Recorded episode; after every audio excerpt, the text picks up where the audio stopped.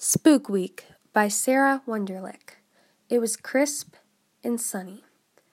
A perfect October morning. Well, for most. My name is Hazel Sutanu, and today is my first day. I've never been the new kid.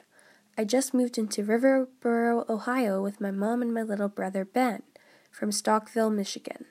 I always had close friends and never had trouble meeting new people, although I did have a struggle with mean girls. I was bullied growing up, and rumors were often spread about me. I'll miss Mia and Luna the most. We were practically inseparable and grew up at each other's houses. They were there for me through rumors, bullies, and stood up for me. They understood when my parents got a divorce, causing me to move out here. I wish I could be back at home with my dad and living next door to Luna, but I have to be strong and start the next chapter. This is a good thing, I tell myself. My parents had been fighting since I was little. I put on my first day of grade 7 outfit. I wore over a month ago at my old school and feel a wave of deja vu. I throw on my checkered vans and brush my long, thick, and straight brown hair. As I walk down the stairs, Ben looks over the moon, excited to be going to a new school. Grade 3 students must be a lot nicer than grade 7s. Good morning, my mom sings songs from the kitchen. She made us pancakes for the first day. Morning, I respond with a cheesy smile. We eat our breakfast as mom tells us about all the nice new people in her office. After we eat, mom forces us to take a ton of pictures. I'm worried the neighbors will notice. After what feels like forever, Ben and I start the sh- short walk to Bur- Riverboro Elementary School.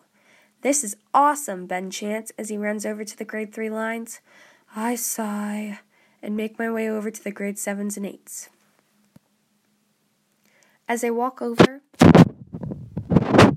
I notice something is different about the kids who go here. They're all dressed in masks and covered in fake blood. Their hair is colored, and they wear so much makeup you can't tell what they really look like. Three tall figures surround me, and I can't see anyone or anything. I try to tell them to stop, but my throat's scratchy, and nothing comes out. All three of them are wearing masks. I try to walk backwards away from them, but I trip over my feet and fall down. Other students start surrounding us, laughing and pointing at me. I can't help but think this is happening again. Suddenly, one of the tall figures removes his mask and flashes a perfect smile while saying, Happy Halloween! Relief pours through me, and I feel as though a weight has been lifted off of my shoulders. He offers his hand and pulls me up. I'm Connor, he says. I start to stutter, not knowing how to reply to a tall, broad, blue eyed beauty. I smile and say, Today isn't Halloween. No, it isn't, but we love holidays here. Today is the first day of Spook Week, and the grade 7s and 8s are putting together a haunted house in the gym. Th- that sounds like fun, but did you have to test it out on me? I ask. Connor laughs. Sorry about that. You seem like an easy target. You weren't even dressed in a costume. The crowd thins out, and he gestures to walk me to toward the lines. So, what class were you put in? he asks. Mrs. Henderson, I respond. Really? Me too. We line up right as the bell rings and head up the stairs to the second floor. I follow his lead into room 206. The teacher begins to introduce me. We have a new student here named Hazel Sutanu. She just moved here from Michigan. Hazel, will you please come up to the front of the room and tell us something about yourself? My knees begin to buckle. As I walk up to the front of the room away from the hooks, I can feel my face getting red as I start off by saying, I'm Hazel. I try to think of something quick that might help me fit in. Anything. And I like to play volleyball and hang out with friends, I add. Mrs. Henderson smiles and tells me to take a seat. She points to a desk beside a friendly blonde named Abigail and behind Connor. Well, as you guys know, today is the first day of Spook Week. We should be called down to the gym to start setting up for the haunted house shortly, Mrs. Henderson explains. The class starts hollering and cheering in excitement. I take a deep breath, thinking today might be fun. After a couple of minutes, an announcement is made informing all intermediate students to meet in the gym. Connor lines up beside me as we head down the stairs. So, do you have any plans for Halloween? I was thinking we could go trick or treating or something, Connor asks. That sounds great, I nod, thinking I may have made a friend. As we enter the gym, I nearly have a heart attack. Dummies are hung from the ceiling covered in blood, with knives sticking out of their chests. Hay bales are stacked with pitchforks, shovels and chainsaws sticking out of the hay. Students and teachers are dressed as zombies, killer clowns, and serial killers in every direction you turn. An old woman dressed as a witch stirs a witch cauldron with human limbs sticking out of it. A maze has been formed out of mats and dividers, causing jump scares at every turn. Connor and I are assigned the haystack. We dress as scarecrows with flannels, hats, painted noses, and pitchforks. We bury ourselves in the hay, prepared to jump out at the primary and junior students once they finish the maze. The first class of victims walk in. They look about Ben's age. They start off at the witch's cauldron, where she casts a spell threatening to turn them into prize pumpkins for her pumpkin pie.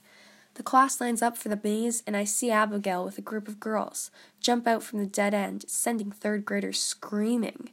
They giggle and head back to their hiding spot for their next victims. After what feels like forever, a group of boys make it to the end of the maze. On the count of three, Connor and I jump out, screaming at them. One of them grabs a chainsaw and comes at us. Connor and I run out of the gym laughing. Once the coast is clear, we head back to, into the hay and scare the life out of my little brother. This time, we're holding the chainsaws. He runs off screaming, looking like he might cry. I follow him out into the hallway as tears start down his face. Ben, it's okay. It was just a prank. I try to calm him down. Well, it wasn't funny. I don't even have any friends to walk through the maze with, Ben retorts. I know, Ben, but you'll make friends. Being new is tough, I reply. Well, I'm telling Mom on you for scaring me like that, Ben yells as he runs off to his class as they start to leave the gym. I roll my eyes and head over to the haystack. After a few hours of scaring the kids, the bell sounds for everyone to go home. I wait for Ben at our meeting place. After 15 minutes, I check his classroom and find his teacher, Miss Jada. Have you seen Ben? I ask, starting to get worried. All the kids headed home already, Miss Jada replies. I think to myself, that's weird. He must have walked home already. I start the quick walk home from school. As I open the front door, I notice my mom and Ben sitting at the kitchen table. Ben is crying again. Why would you scare him like that on his first day? My mom asks. It was just a joke. All the intermediates were doing it, I respond. Well, you really scared your brother, and he is insecure that he hasn't made any new friends here yet, so you have to take him out trick or treating. Fine, I shout, slamming my door. My plans are re- ruined for tomorrow night. I scream into my pillows. No one ever thinks about me. All of a sudden, I hear a knock on him downstairs, and Ben answering the door.